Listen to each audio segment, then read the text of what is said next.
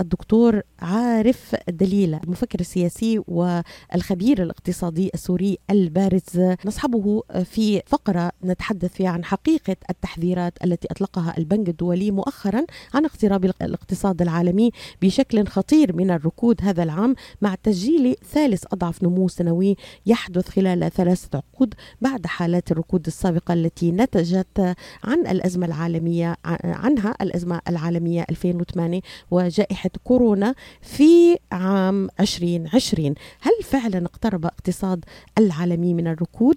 لماذا سجل هذا التراجع الكبير في معدلات النمو؟ كيف طال هذا التراجع الاقتصادات الكبرى في العالم رغم قوتها؟ مرحبا بك دكتور دليلة من دبي. مباشرة تنضم لنا دكتور عارف دليلة. صباح الخير. مرحبا، صباح النور دكتور. كل عام وانت بألف خير، ينعاد عليك وعلى كل العالم بالخير. سنعرف هذا العام ماذا سيحمله لنا دكتور دليلة، ولكن نتمنى للجميع الخير في بداية هذا العام. مرحبا بك وإياكم، كل عام وانتم بخير. دكتور، نبدأ من التحذير للبنك الدولي، يحذر أن الاقتصاد العالمي معرض لخطر الركود. يعني هل فعلا اقترب الاقتصاد العالمي من الركود؟ لماذا سجل هذا التراجع الكبير في معدلات النمو؟ وكيف طال هذا التراجع الاقتصادات الكبرى في العالم رغم قوتها؟ الأرقام تشير إلى أنه في الآن في حضيض الركود للأسف، لأنه لا يوجد الآن في النظام الدولي شيء يعمل بطريقة عادية، بل كل شيء انقلب انقلابا جذريا من حيث شروط الإنتاج، عملية الإنتاج الزراعي والصناعي في كل البلدان، عمليات النقل، عمليات التأمين إلى آخره، كل شيء. بينما كان يعني نحن بصدد مناقشة تقرير البنك الدولي الآن، وهو تقرير لمؤسسة تنفيذية للبحث في مدى تحقق القرارات المؤسسة التشريعية بين قوسين التي هي منظمة الأمم المتحدة أو دول العالم الذين اجتمعوا في عام ألفين في سبتمبر وأقروا أهداف الألفية الثمانية، ثم الآن نحن في بصدد أهداف الألفية عام ألفين وثلاثين، وأهداف الألفية الآن سبعة عشر هدفاً وغايات ومؤشرات كثيرة. للأسف كأننا نقرأ في كتابين متناقضين بين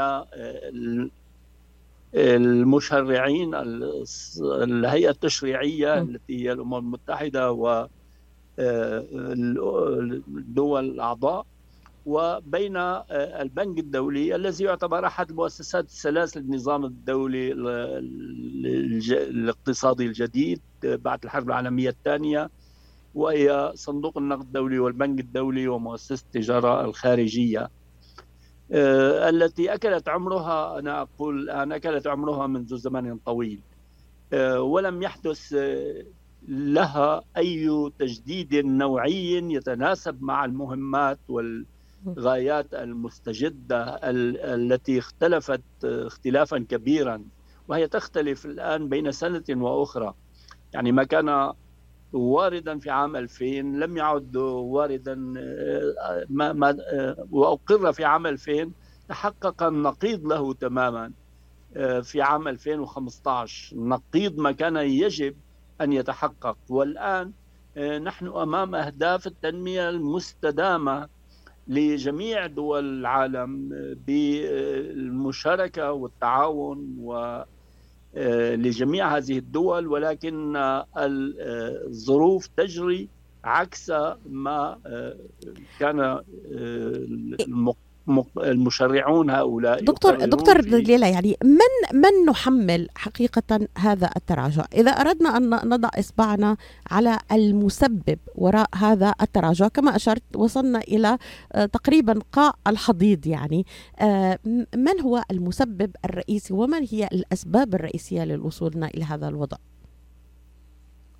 في الواقع التقرير البنك الدولي وهذه المؤسسات لا تتحدث، إنها تقارير تنفيذية وليست سياسية، تبتعد كثيرا عن الإشارة إلى المسؤول إلى المسؤولين الحقيقيين وال ممارسات المسؤولة عن هذا الانحراف. صحيح دكتور، وهذا هو سبب استضافتي لحضرتك لحضرتك يعني الاقتصادي البارز ومؤسس حتى يعني إن صح لي أن أقول علم الاقتصاد يعني في العالم العربي وعالميا، يعني يعني أنت أحد المؤسسين لهذا العلم الذي نستطيع نقول أنه علم بحد ذاته. يعني فإن معلومات قرأت البنك الدولي أورد لنا معلومات كما أشرت، لكن لا توجد أي أي وضع يعني الإصبع على ما هي الأسباب كما تشير.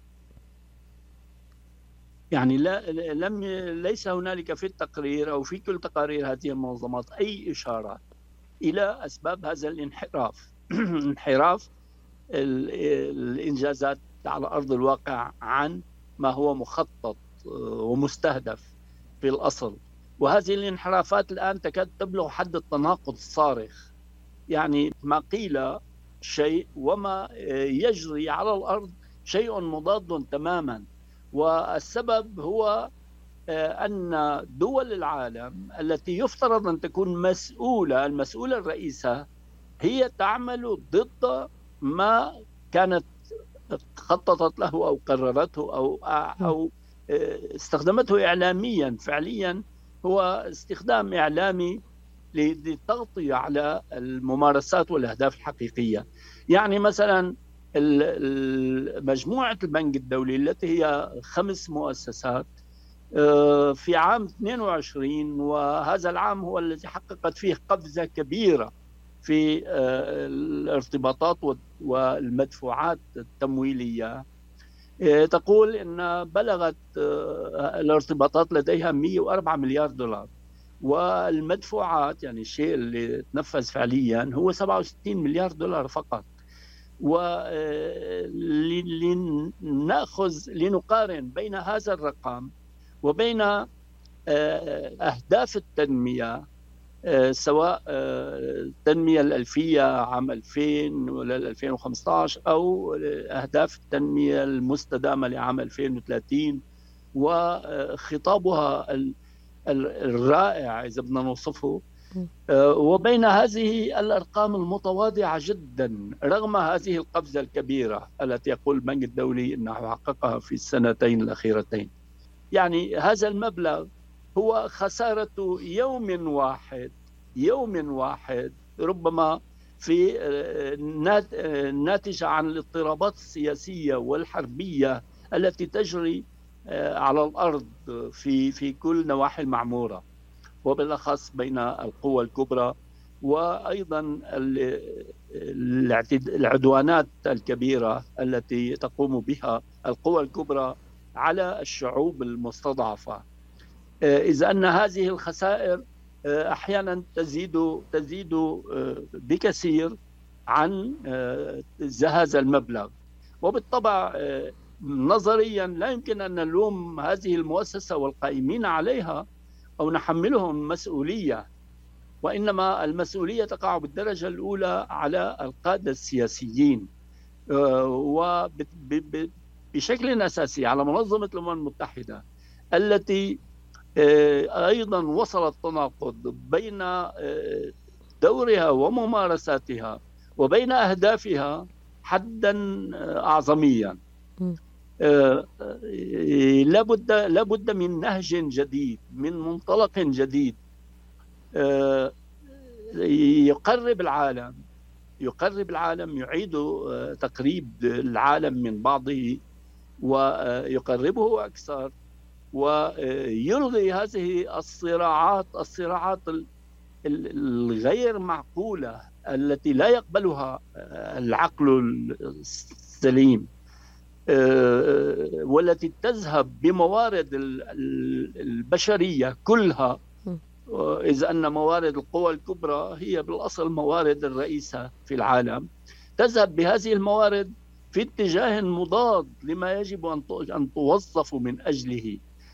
ليس فقط من أجل خدمة الدول الأخرى النامية والفقيرة والمهمشة كما يخدم يخدم البنك الدولي وصندوق النقد الدولي الذين يفترض أنهم يخدمون هذه الدول، بل أيضا بالنسبة لشعوبها.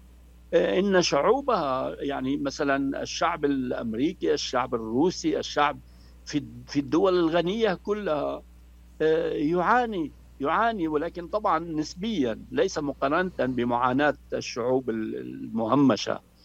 يعاني كثيرا من سوء توزيع الثروة، من هدر الإمكانيات التي تهدر بعيدا عن العقلانية، بعيدا عن المصالح الإنسانية التي نقرأها بإعجاب على الورق، لكننا نراها في الممارسة شيء مناقض وبعيد. يعني تماما دكتور، يعني قلت أن الدول الكبرى يعني بإعلامها بممارساتها يعني ترسم واقعا جميلا على الورق، ولكن نرى أن هذا الواقع قد طالها أيضا كما أشرت. يعني يعني الاقتصاد الاقتصادات الدول العظمى تعاني أيضا. يعني نحن هنا نعاني في الولايات المتحدة الأمريكية ارتفاع الأسعار يعني كبير جدا، يعني بدأت بدأنا نشعر به في الولايات المتحدة الأمريكية حقيقة.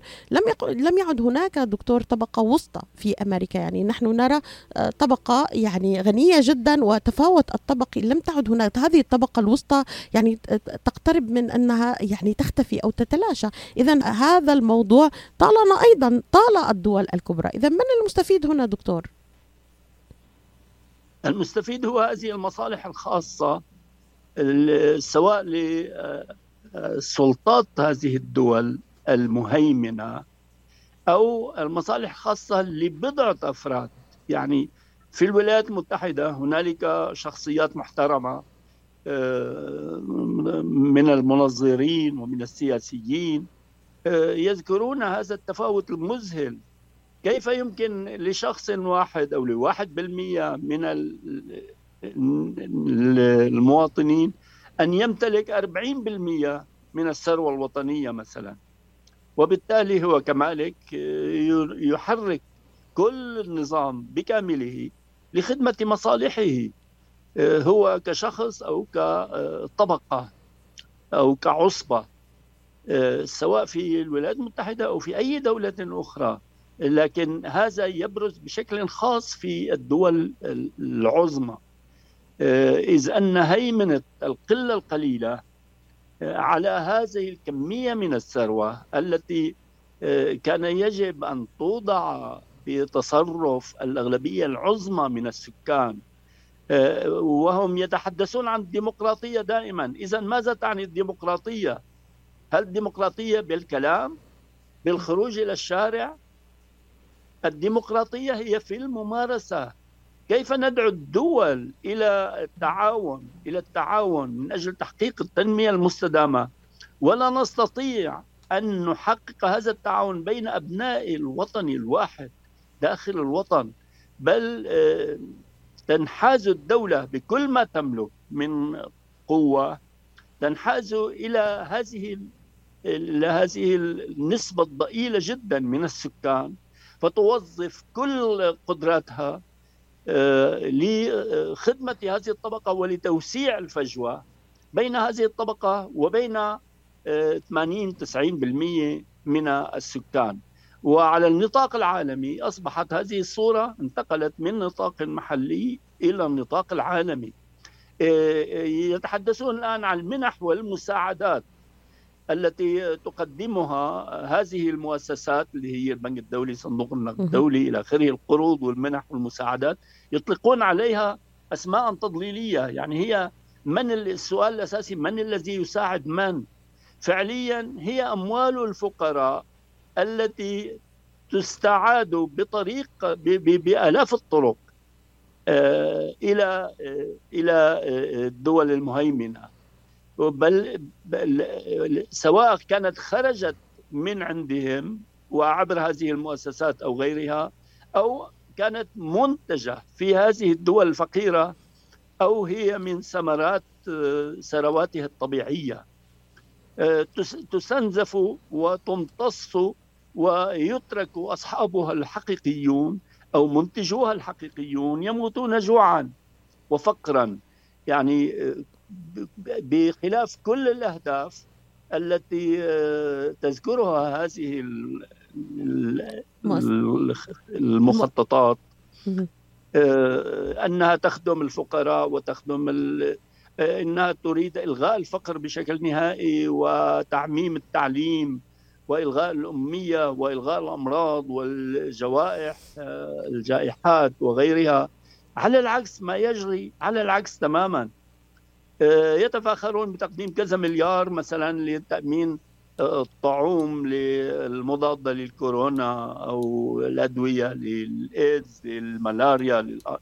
لكن بالمقابل السؤال الأساسي، لماذا كانت هذه الشعوب حتى في أسوأ ظروفها في ظل حتى الاستعمار تعيش أفضل مما تعيشه اليوم بعد عقود عديدة من التحرر من الاستعمار؟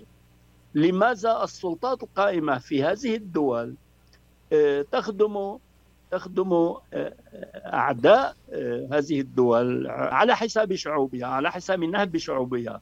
لماذا الفساد يستأثر اليوم في جميع هذه الدول بالقسم الأعظم من الثروة الوطنية؟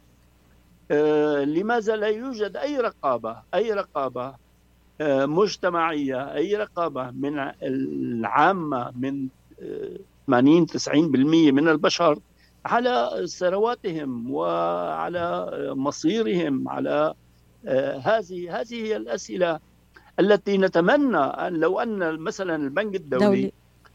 قرأنا كل الأرقام التي نشرها وكل النصوص الجميلة التي كتبها، لو أنه شكل لجنة مثلا مرة واحدة.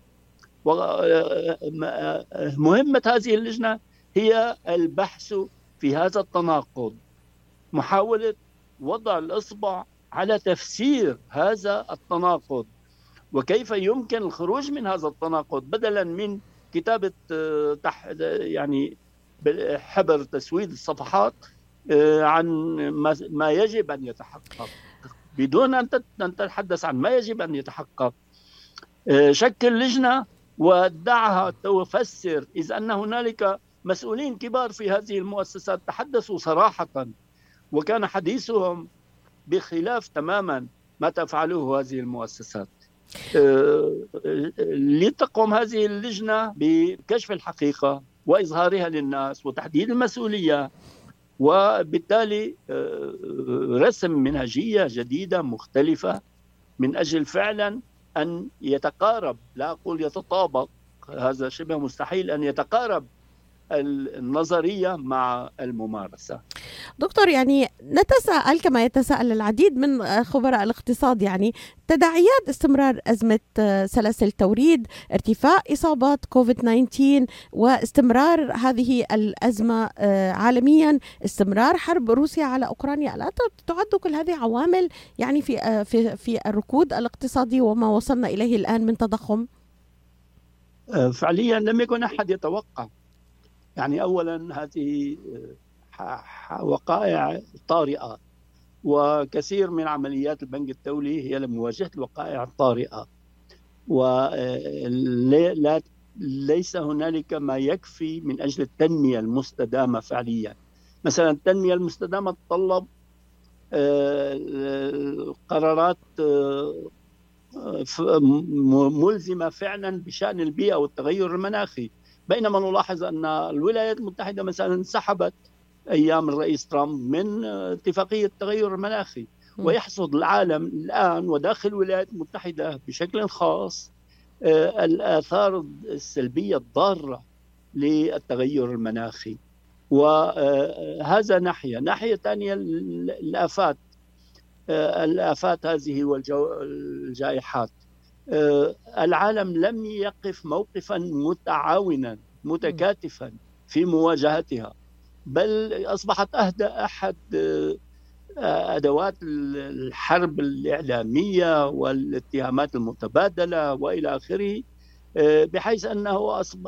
أن هذا يزيد من صعوبة التخلص من الجوائح أو مواجهة تحدياتها. الديون مثلا، مسألة الديون، الديون يقول هذا التقرير أن أن الديون القسم الأكبر من الدول النامية الضعيفة أصبحت مدفوعات الديون التي تسددها سنويا من أقساط ديون زائد فوائد أكبر بكثير من الديون الجديدة، القروض الجديدة التي تحصل عليها. إذن من يساعد من؟ فعليا هذه الشعوب الجائعة، هذه الدول الفقيرة، طبعا عبر السلطات المفروضة على شعوبها، السلطات القائمة على شعوبها المفروضة المدعومة من قبل هذه القوى المهيمنة العالمية، هي التي تسحب ليس فقط الفائض الاقتصادي الضروري في هذه الدول، إذ أن هذه الشعوب كانت تعيش بهذا الفائض الاقتصادي بشكل أفضل بكثير حتى أيام الاستعمار منها اليوم. وإنما تسحب تسحب أيضا الإنتاج الضروري وأسس مستلزمات الإنتاج، تسحبها إلى الدول الغنية، والدول الغنية لا تستفيد شعوبها للأسف منها، بل تستفيد منها يعني مجمعات السلاح والنفط وسباق التسلح وغير ذلك، مما يمكن لتوفير عشرة بالمئة من نفقاته سنويا أن تحل كل مشكلات العالم بدون استثناء، العالم الفقير بدون استثناء، لكنهم يصمون آذانهم ويغمضون أعينهم عن الشيء الحقيقي وعن أفكار المنظرين والمفكرين الإنسانيين الكبار الذين يرسمون الطريق الواضح الصحيح إلى الهدف. إنهم يديرون الظهر، مثلا العدوان على العراق، الرؤساء الأمريكيون أنفسهم يقولون إن هذا العدوان كلف الولايات المتحدة خمسة تريليون دولار. خمسة تريليون يعني خمس تلاف، يعني الدخل القومي الأمريكي لمدة سنتين ونص أو أو أكثر. طيب، أو الدخل القومي للأمة العربية بكاملها، للدول العربية اثنين وعشرين بكاملها لسنوات عديدة، ف لعشرات السنوات. فترى أو أو حتى تصرفات المسؤولين في هذه الدول العربية نفسها، لماذا لا نذهب إلى إلى أولئك؟ تصرفات المسؤولين، ولكن هؤلاء المسؤولين مزروعين من الخارج ومدعومين وموجهين للعمل بهذه الطريقة. أيضا لا نحملهم المسؤولية الكاملة، هم مسؤولون عن التنفيذ أيضا فقط، منفذون منفذون طبعا مع المبادرات الخاصة بخدمة مصالحهم الخاصة أيضا. فما ما يفعله ما تفعله حكومة واحدة أو نظام واحد في منطقته في شعبه بالدول المجاورة يكلف، يستنزف، يهدر ما ما كان كافيا لدفع بلده بل والمنطقة بكاملها سنوات، عشرات السنوات إلى الأمام. يعني دكتور دكتور يعني كيف كيف ستؤثر تداعيات ركود وتراجع النمو على الأسواق والمستهلكين في عام عشرين ثلاثة وعشرين؟ إلى أي مدى ستؤدي إلى ارتفاع أسعار أكثر وتكلفة الاقتراض أكثر كما كما تحدثت الآن؟ وما هي أهم النصائح للمستثمر، للمواطن العادي لمواجهة هذه التداعيات؟ يعني سيكون تأثيرها سلبي، أولا سلبي جدا، لأن الأمور ستزداد، مستوى المعيشة، التضخم، انهيار سعر صرف العملات المحلية، كل الجوانب، التعليم، الصحة، غياب مستلزمات الإنتاج سواء الزراعي أو الصناعي أو غير ذلك، أو البنية التحتية المدمرة المتخلفة إلى آخره، كل ذلك سينعكس أكثر مما هو عليه الآن بدرجات كبيرة. وأمامنا أمامنا طبعا باستثناء الدول ذات الفوائض، وهذه لا فضل لأحد، فيها، وإنما لنظام دولي معين أدى إلى ارتفاع مداخيل سلع احتكارية معينة إلى آخره. فبالنسبة للبقية الباقية ستعاني شعوبها معاناة بالغة القسوة في المرحلة القادمة. ونحن هنا لسنا بصدد ما يقوله العرافون العرافون الذين وصلوا إلى درجة عالية من السخرية، وإنما بالتحليل الاقتصادي العلمي، بالتحليل الفكري النظيف الإنساني النظيف. وهؤلاء للأسف لا يسمعهم أحد، بل هم ملاحقون ومعاقبون، وإنما يصفقوا يصفقوا ويرحبوا بأولئك المعرفين والمهرجين الذين يتصدرون الشاشات هنا أو هناك كل يوم. هذه مصيبة، إذ أن الأجيال القادمة، يعني نحن بطفولتنا بطفولتنا ما مستحيل كنا نتصور بأننا سنصل إلى ما نحن عليه الآن. مستحيل أحد من منا، وأنت أحد هؤلاء العمالقة مع الأسف دكتور، والذين يعني من المفترض أن يستفاد من من خبرتك الطويلة، وأنت مؤسس علم الاقتصاد يعني عربيا دكتور، ويشار إليك بالبنان في رسم الاقتصاد السوري حقيقة. ولكن مع الأسف كما تقول يتصدر المهرجون المشهد إعلاميا ومدعي المعرفة والعرب، ولكن أين هم من يستطيعون فعلا أن يضيفوا لنا طريقا رشيدا لنستنير به في هذه الأجواء القاتمة التي يشهدها الاقتصاد عالميا؟ يعني شهدنا في مصر الآن ارتفاع الدولار إلى أكثر من ثلاثين جنيها، يعني كيف سيتعامل المواطن المصري البسيط مع هذا مع هذا التضخم وهم أصلا يعانون من واقع معيشي؟ هذا هذا محور آخر يعني دكتور دليلة. إذا نصيحتك دكتور، يداهمنا الوقت، لا زال في جعبتي العديد من الأسئلة وأعود معك إلى طرحها إن شاء الله في خلال الأسابيع القادمة، يعني عن تحديدا عن الاقتصاد الأمريكي. ولكن نصيحتك للمستثمر الآن الذي يعاني، للمواطن البسيط العادي، لمواجهة هذه التداعيات في دقيقتين من فضلك. يعني بس كلمتين مما يدعو إلى السخرية، أن سوريا ومصر كانت دائنة للدول المستعمرة لهما، لفرنسا ولإنجلترا أيام الاستعمار، كانت دائنة وليست مدينة. الآن يريدون كل يوم قروضا جديدة من صندوق النقد الدولي والبنك الدولي لتسديد أقساط وفوائد القروض الحالية. الحل هو يعني بيد طلائع وطنية وطنية أن تجتمع طلائع وطنية، مفكرون إنسانيون على مستوى عالمي وعلى مستوى قطري وعلى مستوى إقليمي، يتمتعون بحرية إبداء الرأي في مصيرهم، في واقعهم، في طرق إدارة مقدرات بلدهم، ويكون يكون قرارهم ملزماً، ليس مثل قرارات مجالس النواب والشعب وغير ذلك التي تجمع بأقذر الطرق للأسف ممن يعني لا لا يهمهم وليسوا مهتمين، لأنهم لم يأتوا نيابة عن الشعب. فقط هؤلاء فقط هؤلاء ولكن هذا انقلاب لا يمكن إلا أن نحلم به في في هذا الواقع السياسي القطري والإقليمي والعالمي الموجود حاليا. لابد من منقذ للبشرية من من هؤلاء المجانين بين قوسين أريد أن أصفهم، الذين يسهل عليهم أكثر ما يسهل عليهم الزج بدولهم وشعوبهم في المحارق في المحارق لكي يسجلوا انتصارات شخصية وأوهام مريضة. هؤلاء